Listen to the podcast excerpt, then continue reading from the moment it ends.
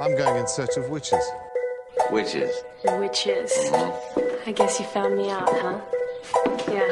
You should come around here on Halloween. You'd really see something then. Oh, yeah? Yeah, we all jump off the roof and fly. You know, sort of like a coven. You have placed Fester under some strange sexual spell. And what time will we be spellcasting?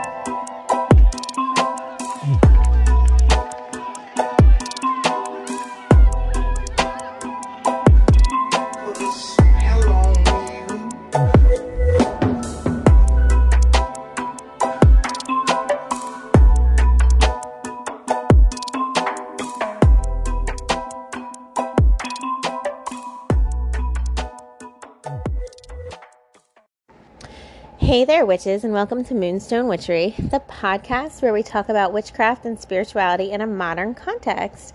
My name is Rian Lockard, and I am so happy to be here with you today. I am the head witch over here at Moonstone Witchery. You can find me by typing Moonstone Witchery anytime, anywhere, any place on any channel. so that is that. The briefest commercial of ever of all time is I want to encourage you to check out my Witchcraft Academy. The thing I get asked the most is I am a beginner, or I am remembering who I am, or I am allowing myself to be my witchy self again. How do I start? Where do I begin? How do I do it? I will teach you all the things in my academy for a super affordable monthly price. The tuition is literally $27 a month to learn all of the things. So consider joining me there. Um, there's already a ton of content and it's organized in these little guides that you can follow right there in our Facebook group. And there's lots of videos and good things over in the academy. And there's exclusive learning that is only available to my academy students. So I really want to encourage you to go check it out. If you have any questions about that, you can type Moonstone Witchery into any platform and send me a message. Okay. So last time I got a little cut off when I was talking about hexing, and my last podcast is a little rambly on the topic of hexing because really that post or that episode was more about negative energy and our willingness to interact with the forces that be um, in the negative energy realm in order to understand the concept of hexing and inviting negative energy into our, our own spaces. So, check that episode out and um, hang in there because at the end, I really do get around to the topic at hand of whether or not you're hexed, and if so, what does it mean, and all of that good stuff. Today, I want to talk about a couple of other things. I want to talk about the moon and what the different phases of the moon have to do with magic and ourselves. And I want to talk about retrogrades because I feel like there's a lot of like energy about retrogrades and there's not a lot of understanding about what retrogrades are. And also, I really only have half an hour, so I promise I won't go for too too long on today's episode unlike the last episode. Um okay. So, yesterday we had a full moon well, in my yesterday, I don't know when you're listening to it. The, your mileage may vary. You might not have had a new a full moon yesterday. Who knows what the moon phase is for you at the time of listening? But yesterday, in this current reality, it was a full moon. A lot of witches and people new to spirituality want to have an intrinsic understanding of the moon and the phases of the moon and how or why the moon comes into play in regards to witch work and magic. Full moons, as a rule, are known to be good for um, releasing. That's what, when you start to learn about the moon phases and what the moon's doing, one of the first things you learn is a full moon is good for releasing. Now, let's talk about the trajectory and the pattern of the life cycle of the moon phase, okay? So the moon starts new um, or dark, where you can't see it. It's the shadow of the moon. It is the dark portion, and you cannot see anything in the sky when it is a true new moon. A new moon is for laying the foundation. It's the dark spaces. It's setting the seeds. It's planting in the soil. Um, it is the fertilizing stage. It's when we are putting things in to the program of the computer that is running reality as we know it and we are setting our intentions. Um, a new moon is really good for this work because it is that time of introspection. In the darkness is when we find ourselves. And in the darkness is when we go within. You know, it's one of the reasons why at night when you can't fall asleep, your mind is so busy talking to you about your life and about yourself and about your innermost thoughts because there's not a lot distracting you. There's not a lot going on around you except for that darkness. And that's why it's such a good time for you to be doing that inner work, that that foundation laying, that intention setting. Because in those moments with yourself, it's when you kind of are a truth teller. It's when you're sort of like having awareness about your awarenesses, you know? It's when you're like, I've been having all this stuff happening. What does it mean? How am I feeling? And it's that distillation time where you're getting down to it. When we're doing work with a new moon, we want to be really clear that what we're setting into motion is what we're wanting to set into motion. You know, in my shadow work group that I teach on Tuesdays on Zoom, um, you can find tickets to that on my website too at moonstonewitchery.com. Also, that's how you get in my academy. You go to moonstonewitchery.com. There is a tab that says the academy, and you click that and enter your info. Um, in shadow work, I always say, you know, are you saying what you mean? And are you meaning what you say? Because they sound like they're the same thing. And both of those questions are valid AF. Like, both of those questions are really important for us to ask ourselves when we are working on having good communication with people. But frequently, we think we're saying what we mean, or we think we're meaning what we say, but maybe we're not always. And shadow work and aligning with alignment. Um, brings to light a lot of these kinds of things that we take for granted or that we think we're doing, but maybe we're not. So if I say a sentence to someone and I think that it's really clear what I mean, like if I am to direct someone, if someone's trying to help me bring stuff in and put it away, and I say, put that bag in the dining room, I might think that that means put it in the dining room on the table. Because to me, that's where the bag goes. And so I'll just say in the dining room because to me, it's an automatic association. In the dining room means on the table. But if someone doesn't know me that well or is just stopping by and helping me bring my groceries in or whatever, and I say put it in the dining room, they very well might put it on the credenza that I have in my dining room or maybe on the floor or maybe in a chair or maybe really any number of places that a dining room might have um, upon which to set a bag. I haven't been clear. I thought I was clear. It's very innocent. It's very second nature for me to think that I said it, but to not have actually said it. And yet, this is the crux of a lot of problems in our world. You know, I am of the belief that most issues with people that um, we have in our lives are like 90% of problems are most likely miscommunication issues, wherein someone thinks they're saying one thing, but someone else has a different association with the words being used, and so they hear something else. This is super common, but really um, under understood like not understood efficiently enough or not really articulated well and it creates a lot of discordian energy in our lives to not be as clear as we think that we're being. And so, witch work, because self work and witch work are really the same exact thing, really helps us to begin to understand how good of a job we do with being clear. Because when we set out to do a spell, and this is something I always teach new witches I want you to spend time before you cast a spell, especially if that spell has to do with other people or other circumstances outside of yourself. I want you to spend time journaling and getting down to the heart of the issue and getting really, really, really clear with yourself. What is this spell about? You know, I often tell this story wherein a student of mine wanted to cast a spell on her son so that he could have an easier time with letting go of things because he had been going through a year full of loss. He had had a relationship fall apart. He had had to change housing. He had had to drop out of school.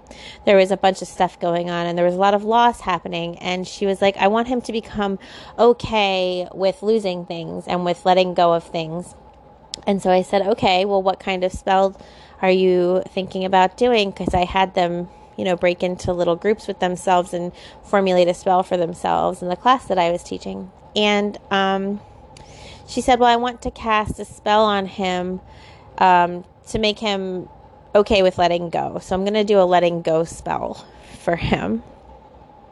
And I said, What kind of results are you expecting from a letting go spell? Because if I was to cast a spell about letting go onto a person, what I'm doing is I'm inviting in a lot of things to be let go of. It's a letting go spell. So I'm creating the energy of letting go for that person. And if that person's already been letting go of a lot, their energy's primed and ready to receive a letting go spell, right? And that to me sounds like summoning more and more and more loss upon somebody's life. And it doesn't necessarily achieve the result that she thinks that she wants to achieve because calling forth more energy of letting go does not necessarily make someone get better at letting go. We don't know that those two things go together. All I know is that you're going to summon in more things to be exiting from this person's reality. And if they're already having a hard time with that, it sounds to me like that might be like a depression spell in the making, seriously. And so, if she were to journal and to spend time distilling down, what am I actually wanting to create for my son? I think that the spell she would want to cast is something more in alignment with confidence or safety or feeling grounded or feeling whole or feeling complete. And if I'm casting a spell on somebody that helps them feel more whole or more complete, that's me calling in more positive energy to them. That's me helping them feel more okay, which is the actual thing she wanted to create for him. But what she was going to do was the literal exact opposite. And when I spell it out like this, we can see it, right? Like it becomes kind of apparent. But in her mind, we can also understand why that made sense to her. Because she's like, yeah, if he gets used to it, then he's fine and he'll see he's fine. Or we can just call forth the energy of being fine. it's not our job to force people to learn lessons. And the way in which somebody else learns a lesson might be completely different than the way in which we would learn a lesson or than the way in which we think we would learn a lesson. A lot of times people try to teach other people lessons through hardship, and that comes out of a scarcity mindset. But really, maybe life could be a little bit easier. What if it's not so much about lessons? What if it's more about just like learning to have this beautiful sense of safety in our one and only life? What if that's more of a priority than learning to like drag ourselves through hardship more effectively? Somebody who was talking about parenting once said this thing that was really profound and it stuck with me. And they said, um, Why do we hire tutors for our children in the areas in which they struggle? Why don't we hire them teachers and private lessons for the areas in which they thrive? And isn't that like so much more it? Why do I want to focus all of my energy in a place where I have no energy? Why not instead don't I want to cultivate for myself this beautiful world of like safety and connection and flourishing and becoming good at something and celebrating my talents and my gifts. Where do I want to set my focus? What do I want to put my eyes upon? Why is it always hardships and lessons? And I'll tell you why. The reason is capitalism and the patriarchy and misogyny. But that's okay. We won't we won't do that today. But for real it is. So, when you're doing a spell and you're casting some new energy and you're setting intentions with the new moon, be really clear. Are you meaning what you say? Are you saying what you mean? Are your intentions aligning? But I'm going to tell you a secret about moon phases. You can go ahead and do whatever you want with whatever moon you want to do it with, first of all. There are so many factors at play for the success of your spell that moons and planets and all of that stuff is in the background. But what's in the foreground is you and your energy and your intention and what you're doing. The planetary alignment, the celestial contribution to your spell work is an is a factor, but it is not the factor. The factor is you, your energy, your intention, what you're doing, what you're putting into it, and what you are um, aligning with as you do those things. A waning moon is a moon that's getting smaller. A waxing moon is a moon that's getting bigger. And then we have a full moon. Between the new and the full moons, the moon is waxing it is growing in size. It's accumulating wax, it's getting bigger. um, during a waxing moon, it's a good time to do spell work that is calling forth more of what you want. Um, prosperity work, love work, you can argue health either way. You can argue protection either way. And the reason I say that is like if I'm doing a health spell, I can either be summoning in more healthy energy or I can be casting out sick and ill energy. So now you can see, depending on how I write the spell and how I hold the space for the spell, it's either summoning in and waxing or it's, you know, propelling out and waning. Same with protection. Either I'm increasing my protection energy, I'm warding extra, I'm putting up more barriers, I'm reinforcing my boundaries, or I am casting out negative or divergent or wrong energy. Same basic spell umbrella, different ways of approaching the same topic. so, with any kind of spell that is calling forth more, you want to do that as the moon is increasing in size. Or you can set something calling forth more in the new moon. And then by the time you get to the full moon, that's the letting go, right? That's the releasing. Now, a lot of people know this, but it doesn't make a lot of sense. And to that, I'll say, yeah, I can see your point. I like agree with that to a degree because it doesn't really make much sense. The moon is full, it's big, it's bright, it's powerful. And I also want to let you know like, yeah, focus on that too. Because along with letting go, the full moon is good for big powerhouse spells. It is lighting up this the darkness of the night. The moon is like the biggest light bulb in the sky, literally, well not the biggest one because we have the sun but you know what I'm saying. It's the light bulb in the night sky that is illuminating the night to us. It's making the unseen seen. And that is why it is for letting go. because Presumably, you have set intentions with the new moon. And now that they've been placed into motion, you can now look again with the light turned on upon your intentions to see how they're growing. And that is where you get to see and to cultivate because even magic and the moon phases are encouraging you to do your self work. They're saying, okay, now that we've set things in motion, we can look at what's going on and we can modify based on what's been happening. We can release what isn't working for us because nothing in this world is meant to be permanent. I literally can't think of a single thing that is permanent. Do you know why? Because we live in a universe where movement exists. And if movement exists, there is no permanence. which is how you know that death is not the end. And I'm not trying to get all super philosophical, but seriously, nature answers all of our questions. The moon goes dark once a month, it seems to die and disappear, and it's right back again. The trees shed all their leaves and then they grow right back again. There really is no permanence, there really is no ending.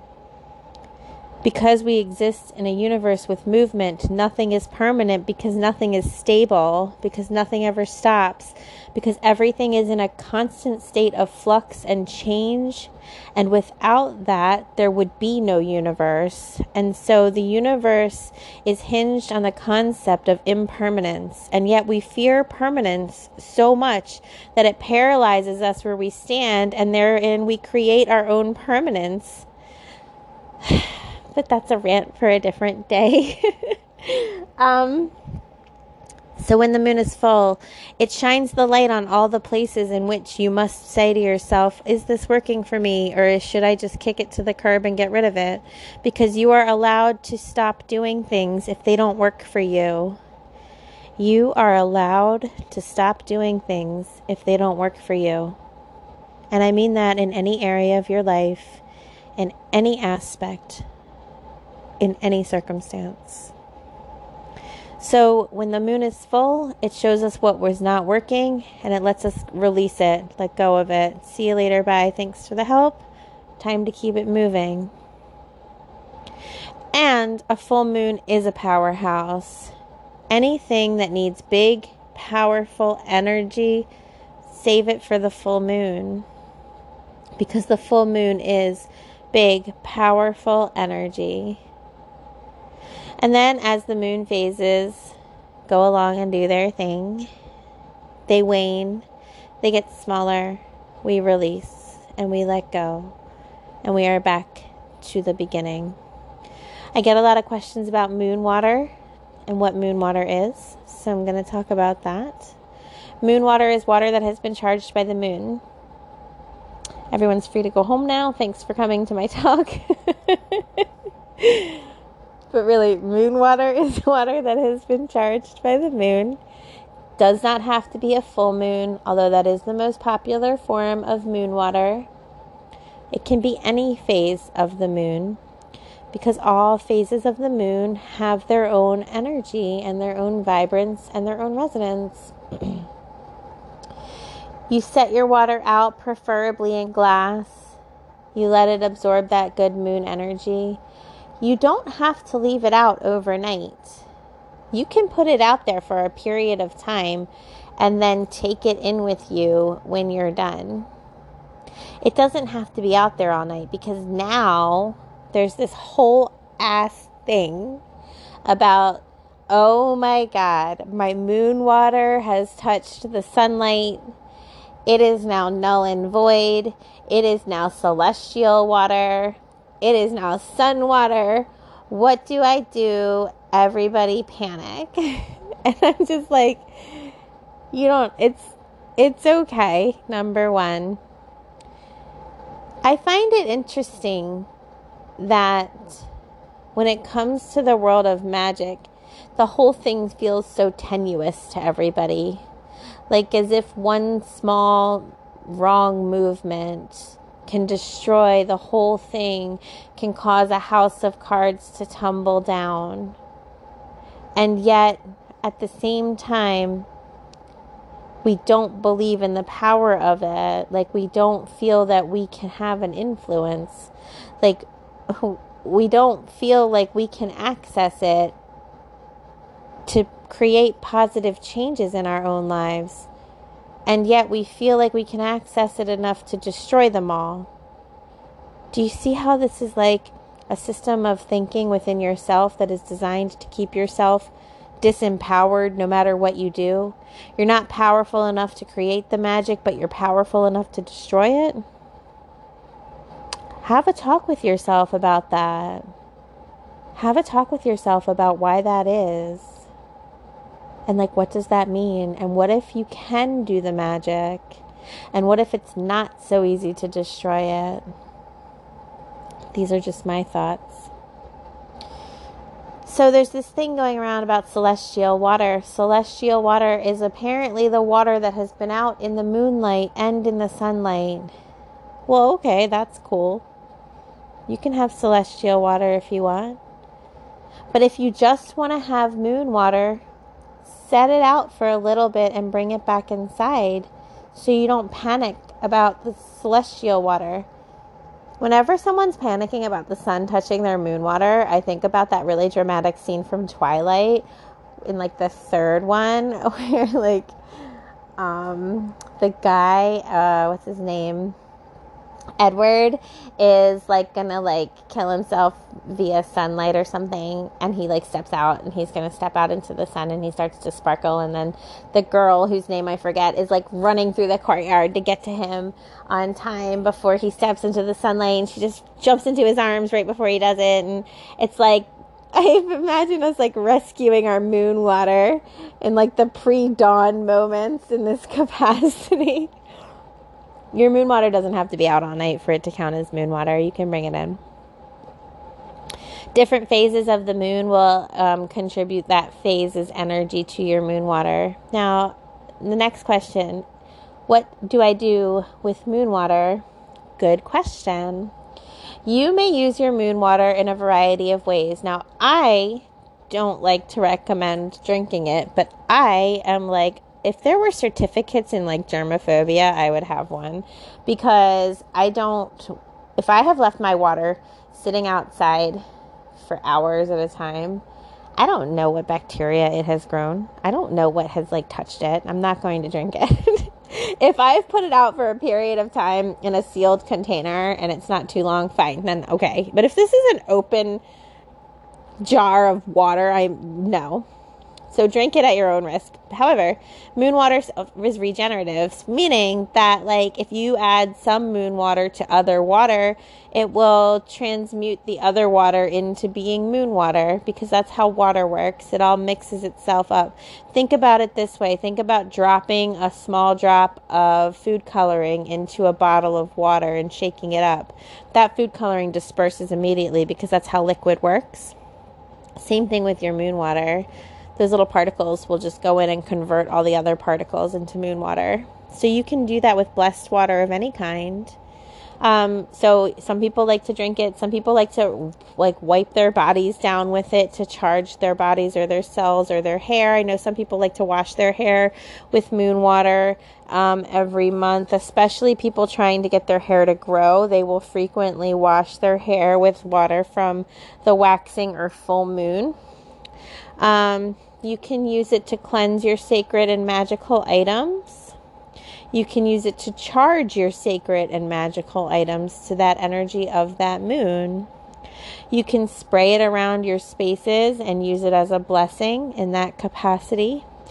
You can put it in a simmer pot and add its energy to your home by turning it into the um, aerosol version of water in the steam.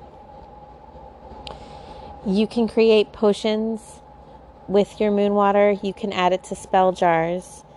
There's so many things that you can do with moon water. You can water your plants with it, and some people, people who are good at plants, have had um, success with that. I don't know how to do plants, so I can't contribute much to that. So these are some thoughts about making moon water and what to do with it. See also storm water. If you want to collect water that is also highly charged by the natural elements, please practice safety and don't put yourself in danger. But you can put jars out to collect water from a storm, or you can go outside and grab a jar of snow. You can collect water in any capacity that has any kind of energy um, from storms or other natural experiences. Um, and then that water is charged with that energy. You know, storm water will contribute storm energy to your spell work. Somebody made a post about using their tears in their spells. And I have to take a side tangent for just a second to talk about this. They were like, "Oh my god, I had this great idea. I think I'm going to like I've been crying a lot. So I think I'm going to like collect my tears and put them into a spell." Several thoughts. Number one, there are these antique little vials you can sometimes find at antique stores where um, widows used to cry their tears into these vials and when they had lost somebody in the war. And when the last drop of tear water evaporated it said that they would come out of mourning at that period. And this is like super sad and tragic and also of course i love it. I have one of these vials that i found in an antique store once. Um, so yeah using your tears in spell work excellent idea. Um, the person who had the idea is right. It is powerful because it's salt from your tears. It's your dna is in your tears. It's highly charged with the energy of your tears. But this isn't just water. I said to them, What kind of spell are you planning to use this in? And they said, Just any spell, all my spells. It's just adding power to the spell. And I did try to get through to this individual, but I was not successful. So this is my redemption moment, hopefully. Hopefully, I get through to somebody. If you are contributing your own tears to your spells, you are going to add the energy of your tears to your spells. If you want to add grief or sadness to your spells, then that's appropriate, assuming these are sad tears. If you don't want to add grief or sadness to your spells, may I please ask you to reconsider adding your own tears to your spells? Every single thing has an energy footprint. Every single thing has an essence about itself. Tears are concentrated emotions. Do you want to add sadness in concentrate form to your spell work? If so, use a tear. If not, don't use your tears. There are definitely spells out there where it would be appropriate to add concentrated sadness. But if I'm casting a love spell or something along those lines, or a prosperity spell, or a job spell, or a health spell, I don't think that I want the energy of concentrated grief in that work. Now, maybe that's just me, but please think about the things that you are doing before you do them. Am I saying what I mean? Am I meaning what I say? Am I doing what I want to be doing? Okay. Okay, I'm at 31 minutes and I do need to hurry. Okay, so the last thing and the thing I really want to talk about the most is retrogrades. We are in the midst right now, actually, not even in the midst. We are in the very, very beginning of Mercury retrograde. Yay! Clapper. Except it's not a yay, is it? Now, I know some of y'all are going to blow me up and be like, I really love Mercury retrograde. I actually thrive during this time. Well, good for you. I am actually happy for you, but OMG, I am not one of those people. Like, please tell me your secrets. Bestow upon me your blessings. Teach me your ways. And in the meantime, send some thoughts and prayers over to the rest of us who are struggling hard through Mercury retrograde or whatever retrograde there might be at the time. Because as I record this, Venus is still in retrograde as well. Now, here's the thing about retrogrades, okay? A retrograde happens when a planet appears to be going backwards in the sky. The planet is not actually going backwards in its orbit, it's just a physics thing. It's a trick of the eye, and yet it still impacts us because of the way that it looks to us energetically creates a different um, gravitational pull upon the way the planets function, which affects our energy and all the things. When Mercury is in retrograde, it looks like it's going backwards. So, therefore, when the planet Mercury is going backwards, we say, well, what does Mercury do? And Mercury is in charge of communication and transportation and technology and those things, amongst other things. So, therefore, if the energy of those things is going in reverse, you can see how it means, uh oh, we're going to have a hard time here, right? And when Venus appears to be going backwards, it's like love and relationships are going to have a challenging time. But what people don't understand, especially with Mercury retrograde, is okay, if communication's going to be difficult with others, I guess I'm going to have it just, I guess it's going to just suck for a while. I'm going to have a lot of arguments in my life and I'm going to have a hard time and my emails won't send and yada yada. And all of that is true. But what I want you to know is that a retrograde is a signal to go within yourself. It's a time to go into your inner world and to talk to yourself and to say to yourself, what do I want to communicate with somebody else and how can I communicate that with myself instead? How can I take all of the communication and the things I want to put out via technology and the places I want to go and the stuff I want to do? How can I turn that inward and have it go within? Because remember, we're doing the reverse. So instead of all of the communication going out of me, how can I turn it within myself? How can I talk to myself? How can I coach myself? How can I get clarity with myself through whatever it is that I'm doing or saying or wanting to accomplish right now? That's what a retrograde is for. It's for going within. In Venus retrograde, if I'm having a hard time in my relationship, how can I focus on self love? How can I focus that relationship stuff inside and work on my relationship with myself? This is the power of retrogrades. It's an introspective time. It's a time to go within. It's a time to do self work. All the times are times to do self work. Self work is going to lead you to the promised land. it's right there within you. Just look for it.